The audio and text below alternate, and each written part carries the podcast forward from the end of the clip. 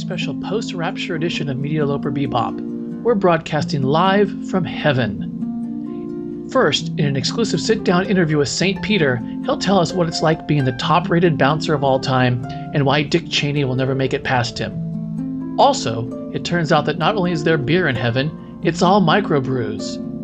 And finally, holy Jesus fucking Christ, the bandwidth is amazing here. All that and Cocoa Crisp. Nothing? Nothing for my heaven joke, guys? No, I well, I wanted to let the audience react to it.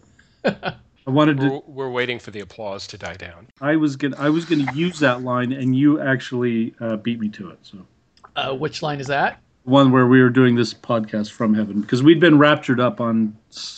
Was it Sunday? This is what they say. The rapture really, the latest is that the rapture really happened. You just didn't see it. Ah, well, the traffic. It is- was invisible. The judgment has started and it's like procedural. This is the administrative portion of the rapture has begun. Ah. And we're on earth waiting for them to get to the paperwork. So that we have to wait for the rapture bureaucracy, basically? There's a lot to do. Yes, exactly. Isn't this all about the uh, the cloud? I made that joke last week, actually. Damn it! right. And that's why Tim is making the same joke this week. Damn it's it! Tim. That's what he does.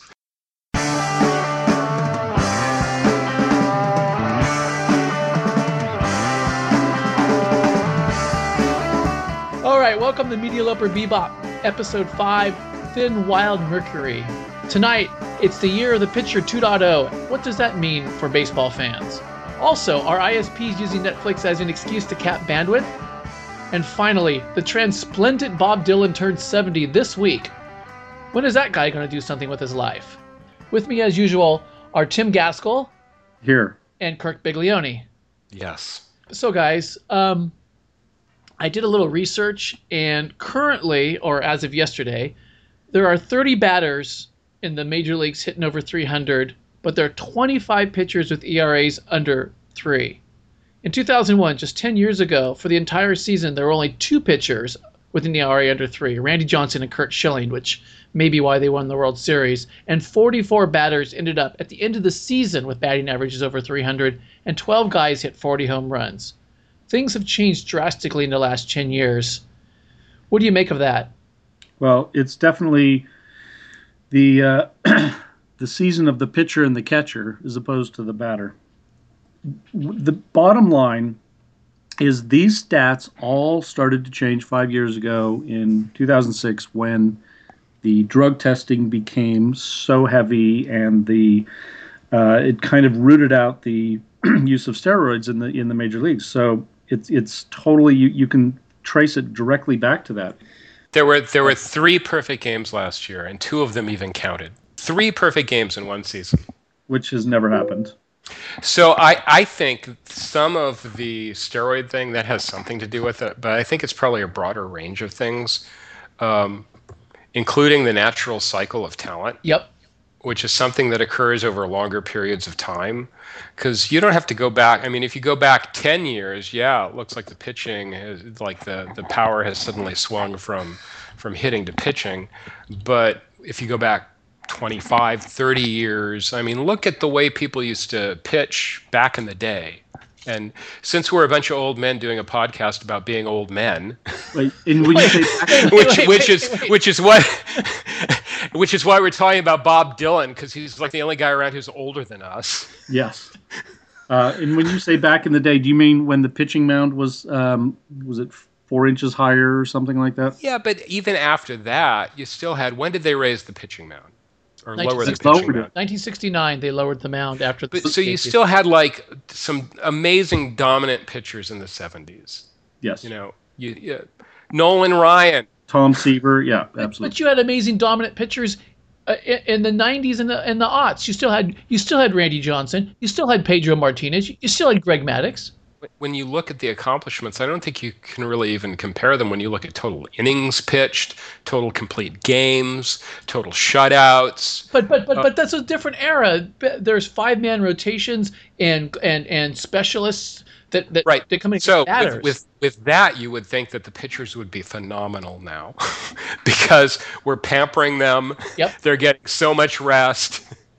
And that's exactly what's happening. Is is this is I, do not. Okay, so for the home runs, that's the only place where steroids make a difference because more pitchers, or at least as many pitchers, were using steroids as batters. I mean, I, I'm I'm way more on the.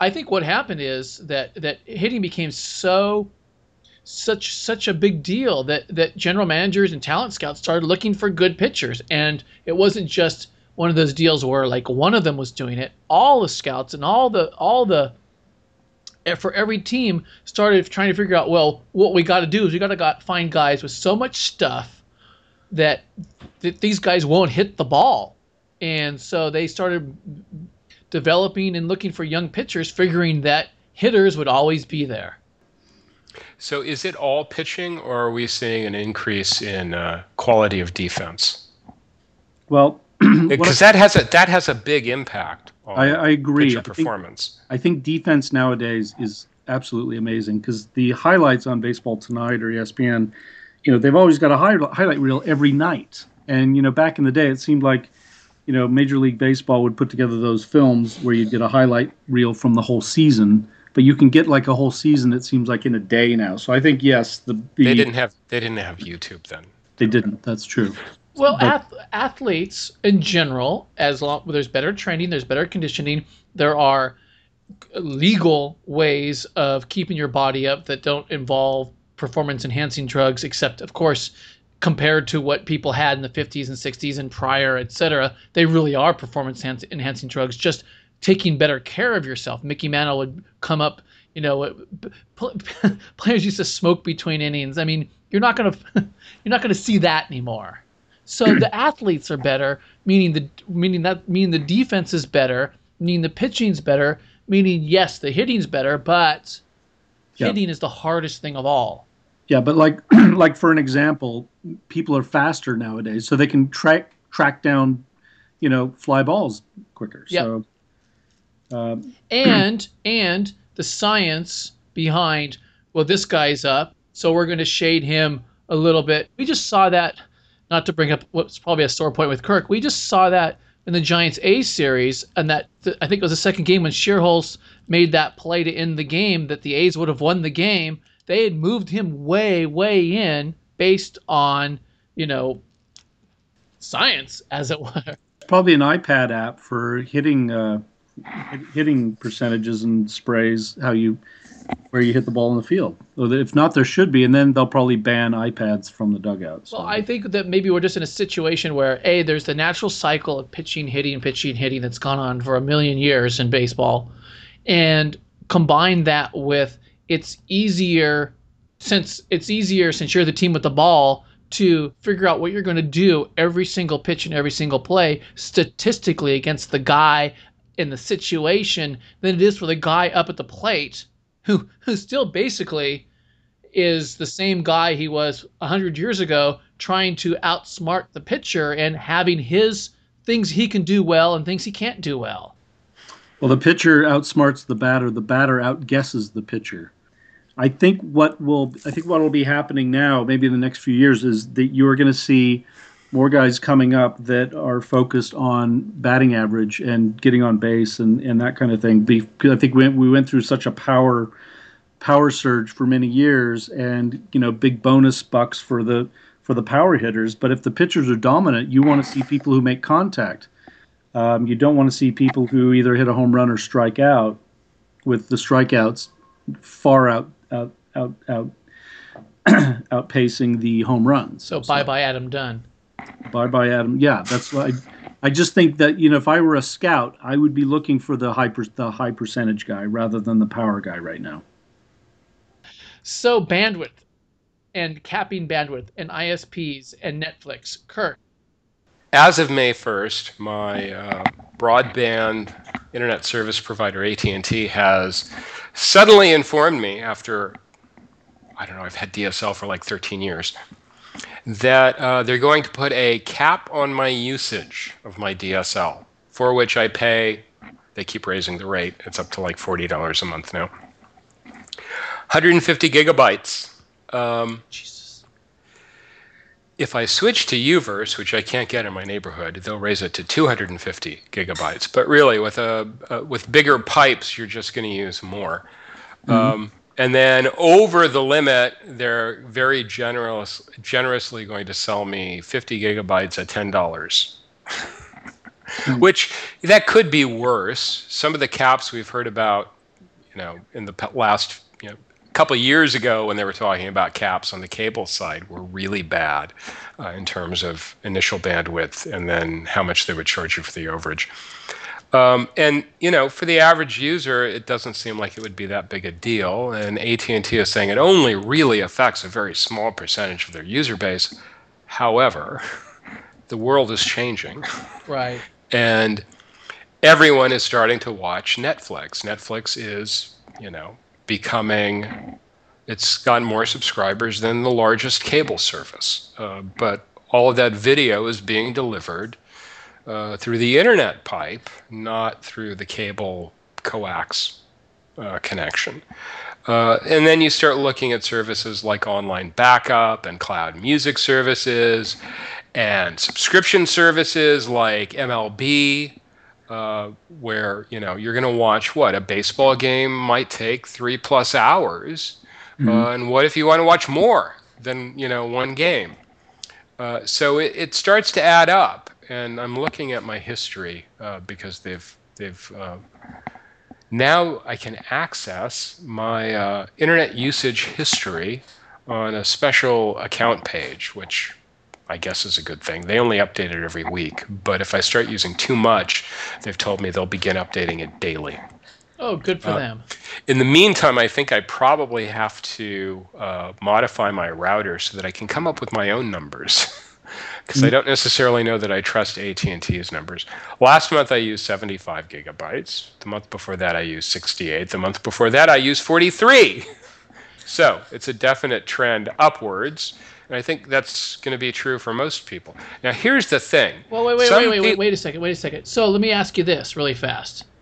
Um, it's trending up, but is it trending up in the last couple of months because baseball season started and you're using MLB app? And when in, in, in November, when after the A's have won the World Series, see, I'll throw you that. Will you stop using that and it'll go down?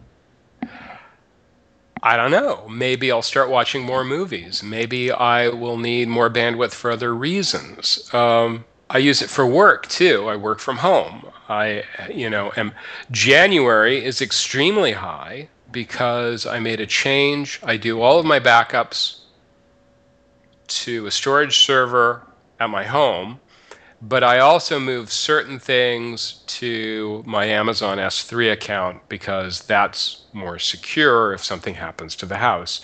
So things like financial data, which, you know, is important but isn't necessarily that huge, but also something like my iPhoto library, which is irreplaceable. Photos are like the one thing you want to really take care of because you can't get them back once they're lost. So I move that. My iPhoto library, consider everything that comes out of your camera, still, or video, is enormous, starts to get enormous. I upgraded iPhoto, and iPhoto upgraded my library. And my backup software saw it as an entirely new library and instead of doing an incremental update it did a full backup in january. And so i was almost 90 gigabytes for january just with that one software change So okay, so let me let me ask you the the softball question you can knock out of the park. I'm the ISP and I and I have to pay for all that Netflix bandwidth and I have to pay for all that iPhoto bandwidth and I have to pay for, you know, my connection to the backbone and everything else. Why why shouldn't I pass the cost on to you if you're going to be downloading, you know, if you're going to Well, if you're going to watch Netflix yes. 4 hours a night? of course because you know you pay for all the electricity you use you pay for all the water you use Why is this different, Kirk? Why is this different? here's the technical answer is that bandwidth is not constrained uh, in the way that ISPs want you to believe. It's not an expendable resource. You know, once the infrastructure is in place, it doesn't the the individual bits don't need to be generated and regenerated like electricity does. It's not limited like water. Um, if if there's going to be a problem, it's going to happen during peak usage when all of the available capacity is filled up and people can't connect. Uh, so the ISPs need to engineer for peak usage, and that's the way it's structured. Uh, so, and we're not seeing any problems during peak usage. Right. Uh, uh on and adding a cap monthly doesn't really address that issue of planning for peak usage because the people who are going to use bandwidth are going to use bandwidth. And if you're charging them extra, they're not necessarily going to reduce during the peak hours. They would be better off implementing a, a metered service if they really wanted to address the possible problem, which is not really a problem when you get down to it. Uh, they would they would have a different rate during peak hours. I mean, if you want to talk about metering, do something, meter it in a way that's going to address the possible problem you're going to have. Right. The bigger issue is that, so you might say, well, all of this comes down to engineering and resources and, and planning and running a business to be efficient, but AT&T had like a 90% margin on their bandwidth. What they made from DSL customers versus the cost of the bandwidth and the cost to produce the bandwidth was like they made like a billion dollars in the last quarter and it cost them less than a uh, hundred million to run their operations. So they're not, I mean, it's not even close to being something where they're being overrun by the way people are using bandwidth and they can't meet the demand. So this is kind of like when the price of oil goes up, uh, ten dollars a barrel, and then the price at the pump goes up a dollar a gallon. But when the price of oil goes back down ten dollars a barrel, the price of the pump only goes down uh, ten cents a gallon. Well, this is the way the world works. Is you use whatever opportunity you have to claw back, you know, some additional whatever pricing control, or this um, this this happens in every other form of media when they're dealing with consumers. When there's any transition, it's remember the move from vinyl to CDs, mm-hmm. and we had to pay extra for CDs because they cost more to produce. But then the cost of producing CDs dropped to almost nothing, and we continue to pay the inflated price for CDs. But then the music industry tells us to look back and consider the increase over time. And you know what it comes down to is music is your best entertainment value. And I suspect that the ISPs will use this argument as well. They're going to begin saying, regardless of what you pay for your bandwidth and the overage, the internet is your best entertainment value. Well, I have a couple questions. So, first of all, the, the, the, the common rebuttal is that the ISPs are over inflating their the, the problems of congestion. Is that correct? Because yeah. it's not really a problem because things like Netflix are all tied into local well, yeah, that's that's another thing. Is that's is that um, um, the the heavy users like Netflix, they're the content providers have distributed services, and they're using content to, content delivery networks where they push the co- cache the content in different areas around the country and around the world. So when someone asks for a service or asks for like a stream of video, do, you don't have to go halfway around the world to get it. You go to like your nearest distribution center. Right.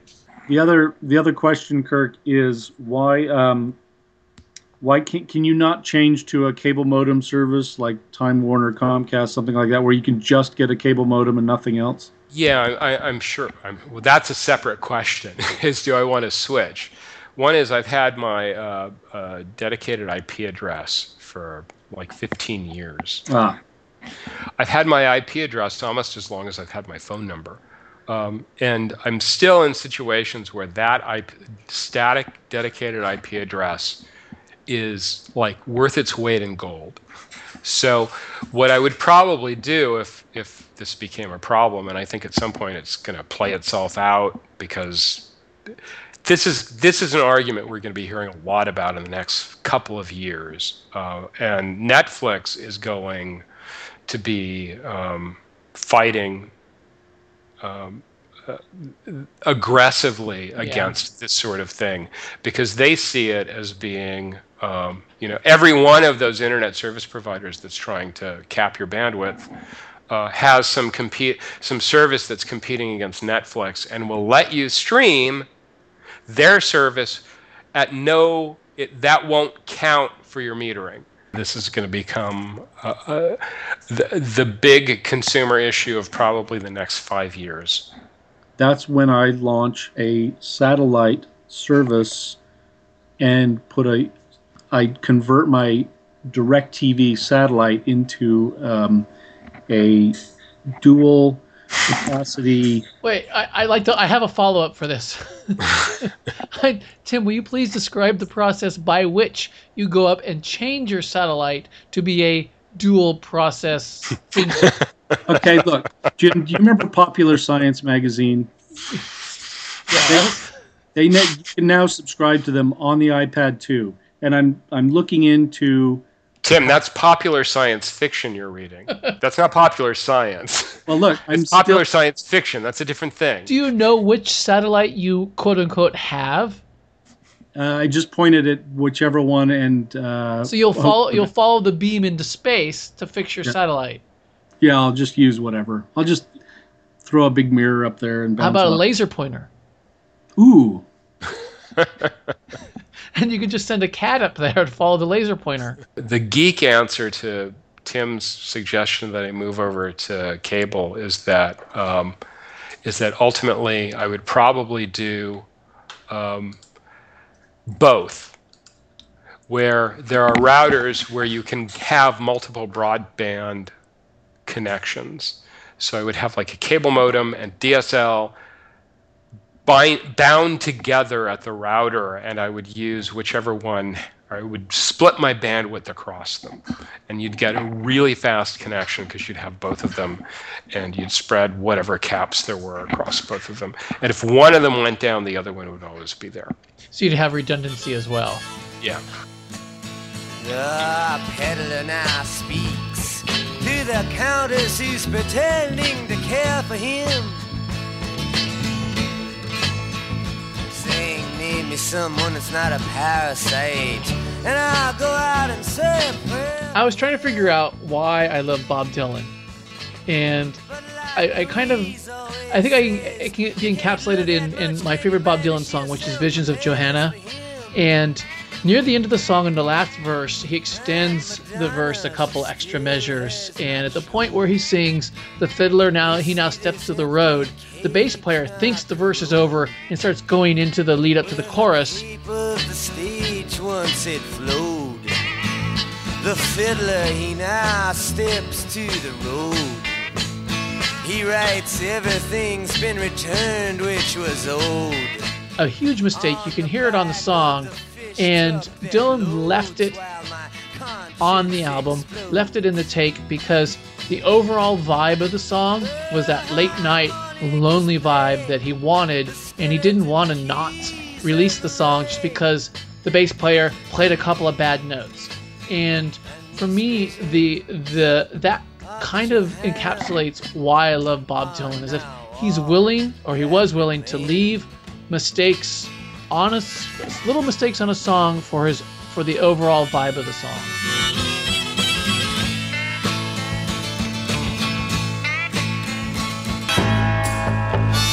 the the thing that that basically sealed the deal with me and Dylan was when Jim and I had this cassette we used to pass back and forth of the Royal Albert Hall '66 um, bootleg, and to me that was um, that was the holy grail. In.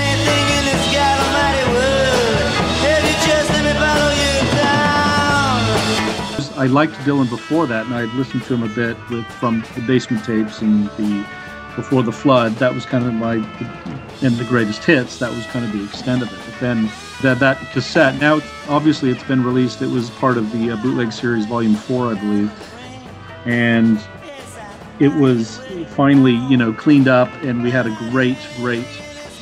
Um, copy of it, and we learned that it was no longer at the Royal Albert Hall, but the Manchester Free Trade Hall or whatever. Because the cops don't need you, and then they expect to stay. Well, you know where the cleaned up version came from, don't you? You? The Fresno State Record Library. What? The Fresno State Record Library had a bunch of bootlegs in the record library that like somebody bought in the late 60s. It had the Stones Liver Than You'll Ever Be, and it had Dylan's Royal Albert Hall. And I went to the li- record library, discovered this, the Henry Madden, the real library for Fresno Yeah. State, sorry. And it had a bunch of albums, and one of them was Royal Albert Hall. And you could check it out and record a copy of any record that was in that in that library, and that's where we got our cleaned up version. The library didn't just make it. now, this is one of the great unsolved mysteries of Fresno State Library history. who who bought those bootlegs for the library? Oh, but it ain't me, babe. No, no, no, it ain't me, babe. It ain't me you're looking for, babe. So, when did we all see um, Don't Look Back for the first time? It had to have come out. It had to come out on on, on VHS in the mid '80s. Whenever whenever I first saw it, it was like A light went off in your head, right? it was a light bulb moment. It's like I know Bob Dylan. I like Bob Dylan. Bob Dylan writes great songs. Bob Dylan. Bob Dylan. Bob Dylan. Everything about it was like, wow. You know, Bob Dylan may have be an oldie but a goodie. He may be, you know, this this already classic rock performer back in, you know, the mid 80s. But still, it's like everything about that fit the punk aesthetic. Oh yeah, totally. That was he was he was such a complete punk rock asshole in that film. It was amazing. But in a good way. I mean, just, just Well, he wins the award for best folk artist of 1965, and his manager is, is telling him he has to go accept, and he's like, I don't want it. It's like, what do you what do you want them to do with it? He's like, tell them to give it to Donovan. and, and then later on, you actually he has the showdown in the hotel room with Donovan, and Donovan plays his nice Bob Dylan clone song, and Dylan plays "It's All Over Now, Baby Blue." You must leave now, take what you need, you think will last. But whatever you wish to keep, you better grab it fast. The Dylan thing is something you want to mine because it's this whole, you know, what else was going on off the camera, and then there's this this um, additional footage that came out uh, a couple years ago from that project. Some D.A. Pennebaker footage that didn't make it into the film.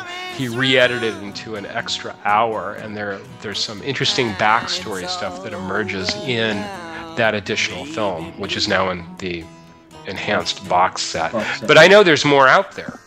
It's similar to the the basement tape recordings. There's more video out there too that would be. Speaking of more out there, there has to be a lot more footage of the Manchester 66 show, Yeah, the whole thing probably exists. probably the whole thing, which is sitting somewhere, and it kills me that we can't see that.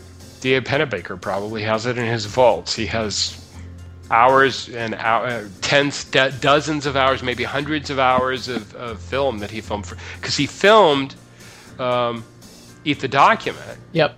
and then Bob Dylan took over the editing, and that's how we got this messed up thing that is the final product.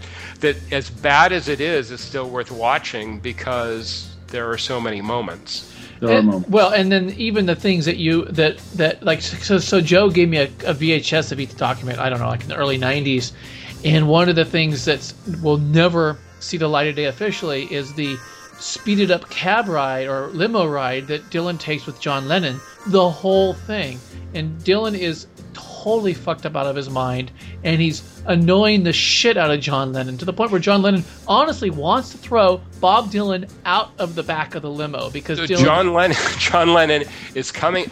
Dylan is clearly sick. Yes, yes. Drunk, so drunk he's.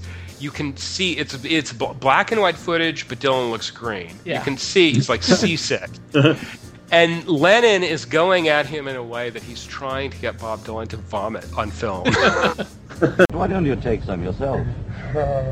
Hey, I've taken, uh, I've taken a couple. I've taken a few uh, milligrams of silky once. Uh, You got the tie in, you got the Didn't work out very I good, can't help man. it, just pointing right at me. Get off me, get off me, get off me.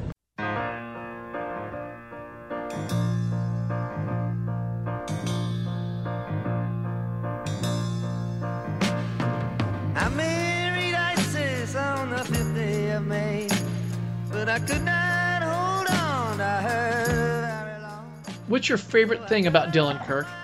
favorite thing associated with Dylan is probably still, well, it's anything from that era, that 65 to 67 era. Anything that came out of that era. Even Tarantula. I've never actually read Tarantula.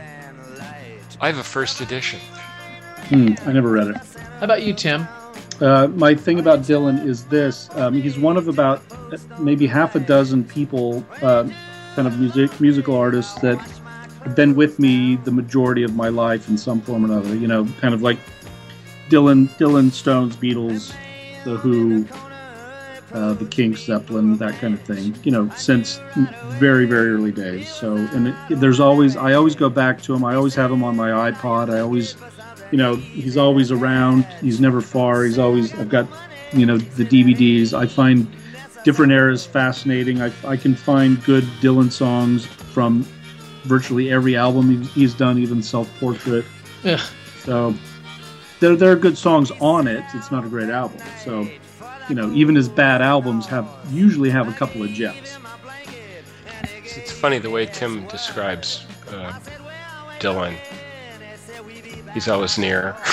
He's never far. He's like he sounds like Jesus. Well, I mean, You know, but that's not. like i've always got him on the ipod i've got He's, he's always with me. you know yeah well you Screw Jesus. Dylan is always with me. Who needs Jesus? I've got Dylan.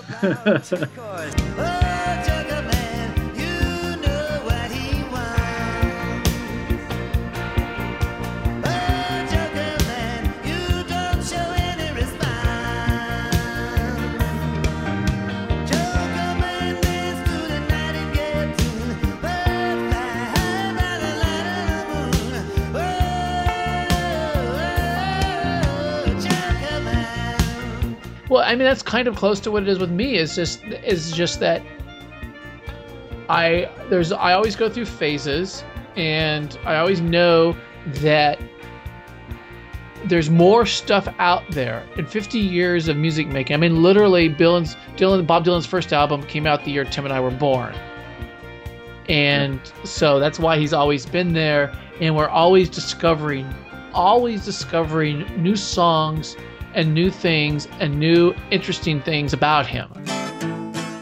Kirk, favorite Dylan song? Uh, depends on the day and time of day. Right off the top of my head, Yep. I'll say Subterranean Homesick Blues, but I don't mean it. Job laid off, says he's got a bad cough, wants to get it paid off. Look out, kid, it's something you did. God knows when, but you're doing it again. You Tim, like a Rolling Stone because that's the one song that had an entire book written about it. Once upon a time, you dressed so fine, threw the bumps of dime in your prime. Then you. People call, say, beware, doll, you're bound to fall. You thought they were all kidding you. I'll go with Visions of Johanna. Good. Kirk, favorite Dylan album? Oh, uh, Highway 61 Revisited. Tim? Uh, Blonde on Blonde. Sooner or later, one of us must know that you just did what you're supposed to do. I'll go with Royal Albert Hall. Uh, oh shoot. The electric. Can I win. I- It's like, man, no. I think that the, the, that live Dylan is still maybe the best rock and roll anybody's ever created. Yeah, I well, I yeah, I think if I'm looking at studio albums, Blonde on Blonde. If I'm looking at live, yeah, by easily. Uh, you almost kind of have because of the magnitude of his catalog, you kind of have to almost separate them. It's kind of hard to say one or the other. But yeah, because the Royal uh, the Dylan 66 is one of my favorite recordings of anything ever Yeah. in the universe. And I know that you know that I know that you show something stirring up your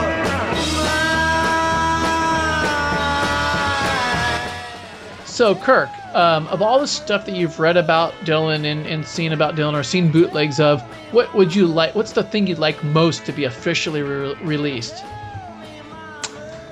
Officially released. Um, I think, as Tim was noting, the video footage from the Manchester, the, the video to accompany the so-called Royal Albert Hall bootleg. That performance, which is there somewhere in someone's vault, Is amazing. Uh, yeah, I agree. Tim, Yeah, I agree with that. I'd love to. curiosity gets the better of me. I'd love to see Renaldo and Clara at some point. Um, and also, I know what I want. I want that unreleased version, the original version of Blood on the Track. The next day was hanging day. The sky was overcast and black. Big Jim lay covered up, killed by a penknife in the back. And Rosemary on the gallows, she didn't even blink. And the hanging judge was sober, he hadn't had a drink. The only person on the scene missing was the Jack of and I would say all that stuff plus the basement tapes, just cl- as cleaned up as you could possibly get in this day and age, and just give give us versions that are ten discs with a bunch of crap on them, and two discs of all the songs like "Sign on the Cross" and "I'm Not There," and uh, all you have to do is dream. And a bunch of other God, one single river. And there's a whole bunch of songs that are just amazing that have never been released. runs, but you don't me, but I'm not there. I'm It kind of makes you wish. It kind of makes you wish Dylan was more like Neil Young in that sense. well, Well, look the- how long it took Neil Young, though. But the bootleg series is that. I mean, it. I mean, regardless of whether it's hit and Right. miss and, and over a period of time, he started that shit in the '90s. I know, I, but I my problem is I don't get the feeling that Dylan started that. The thing is, I think Neil started that whole his whole archive thing. I think Dylan is they're they're saying, look, Dylan, we found these this cache of tapes. What do you think of this one for the next? And he says, yeah, all right, go for it. That's the difference, I think. So yeah, I think all that stuff would be awesome if, if, if they get around to it. And you know, he's 70, so they really need to get around to it soon. Well, he doesn't need to be alive. I mean, I am. I, I'm not saying that Bob Dylan should die, but Newsflash: Kirk Biglione wants Bob Dylan to die.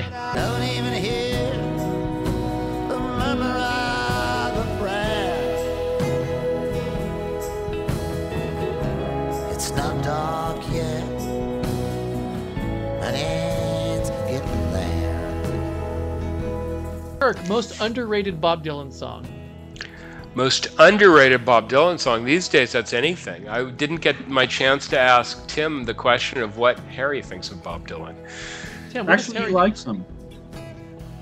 You know, But he, uh, in the Harry- same way he likes the Beastie Boys. But you know what? But uh, I started, I started kind of turning Harry on at a young age, and you know what he really liked were some of those kind of the long, kind of uh, folky story, funny kind of uh, like 115th Dream or like or 115th Dream, and yeah, exactly. Motorcycle Nightmare and Yeah, so those, you know, those he he would really enjoy those. So yeah, and I play I play stuff for him all the time still. So I would say that Green Eggs and Ham song he did came out on the bootleg series a few years ago.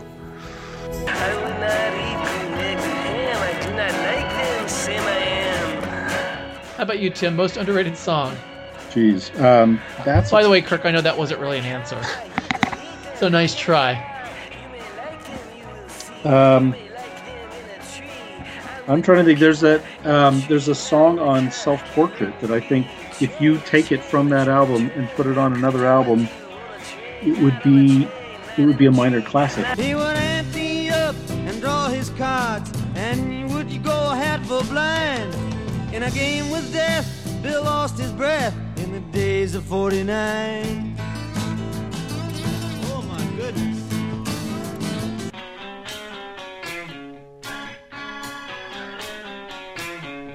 I will go with uh, Band of the Hand, which. So in the mid '80s, there was there were a bunch of stories about Dylan's recording session with Tom Petty and the Heartbreakers, and the only thing that was ever released on a Dylan album was uh, "You Want to Ramble" from uh, Knocked Out Loaded. And now Knocked Out Loaded had Brownsville Girl, which is one of my favorite Dylan songs ever. By the way, that's one you should turn Harry on to is Brownsville Girl. Yes. Yeah, that is a great song. Um, but it also had that terrible song with the children's choir on it. So oh, horrible song.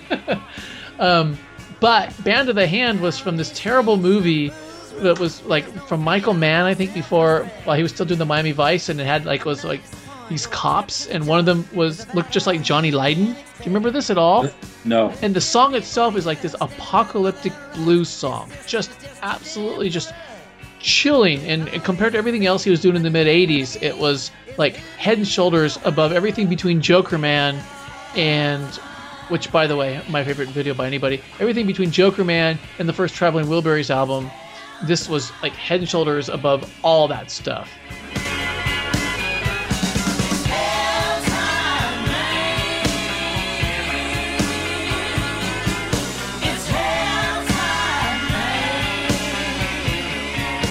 most underrated album kirk Oh, um, geez, that would be like any of his last few albums. yeah tim Uh, I would, you know what I, I would say is first. What people don't, people kind of think, oh, it's his folky, it's him and the guitar.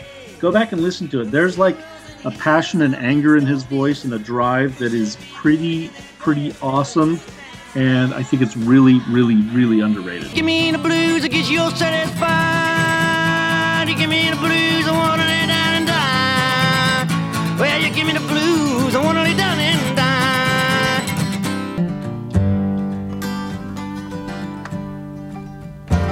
I'll go with Love and Theft because I think it's a top five Dylan album and one of the best, the best album, almost the best album of the 2000s.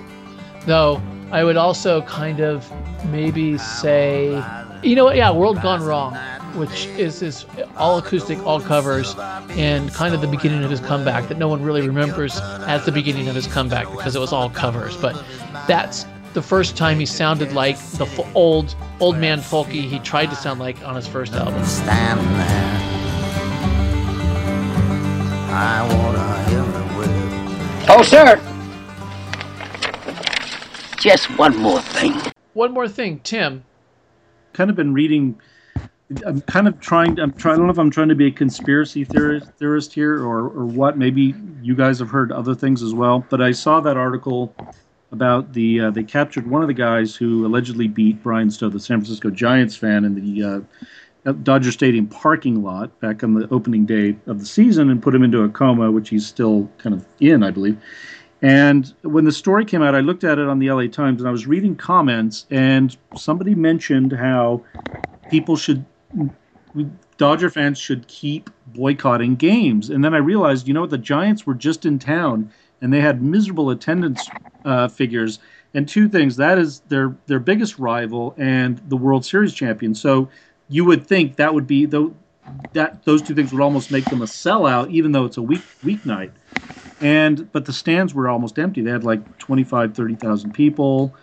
And it got me thinking is there a boycott on of the Dodgers to get because of the McCourt situation to force their hand make them sell whatever just so they to get out of it? And the, the fans are willing to not support the team in order to get rid of the owners. Is that the case? I'm just throwing it out there. I don't know. I Is that- don't. is I don't think there's an official boycott, but I think that it's entirely possible that that uh, tens of thousands of casual Dodger fans have decided that they don't need to make the journey to Dodger Stadium as long as a it's perceived as dangerous, and b that asshole Frank McCourt still is fighting to take control of the team.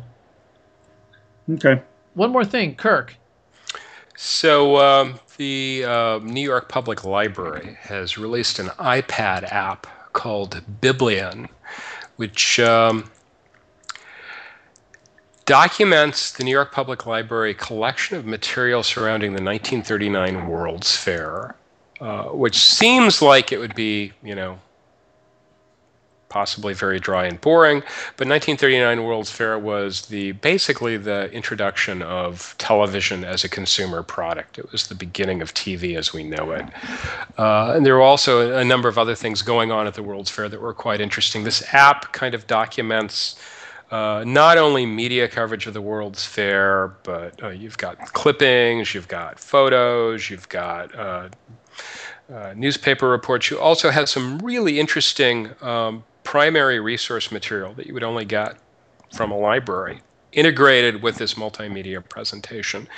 Um, I guess the 1939 World's Fair was somewhat risque. They had some adult entertainment. What?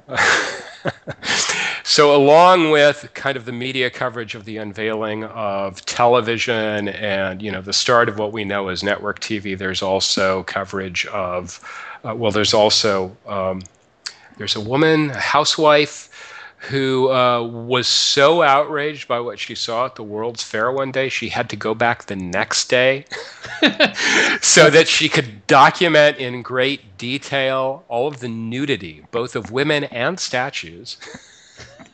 in a five page typed single space report. And the full report is in the app integrated. It's pretty cool. That's awesome. Uh, And then there's a handwritten note from this guy named M.E. Brown, and I'll just leave you with this. This is part of the presentation in this in this app. M.E. Brown wrote a letter to the president of the World's Fair, and his handwritten letter is in there. And the first sentence is this: "Please, dear sir." Let us have more clean shows like rodeo and midgets and other fine things. We Americans don't want any nude girl shows. um, I, I just want to throw it out there. This is a free app, by the way. I don't know if you said that. It's a free app, yeah. It's free. Uh, it's iPad only right now. Uh, it's pretty awesome.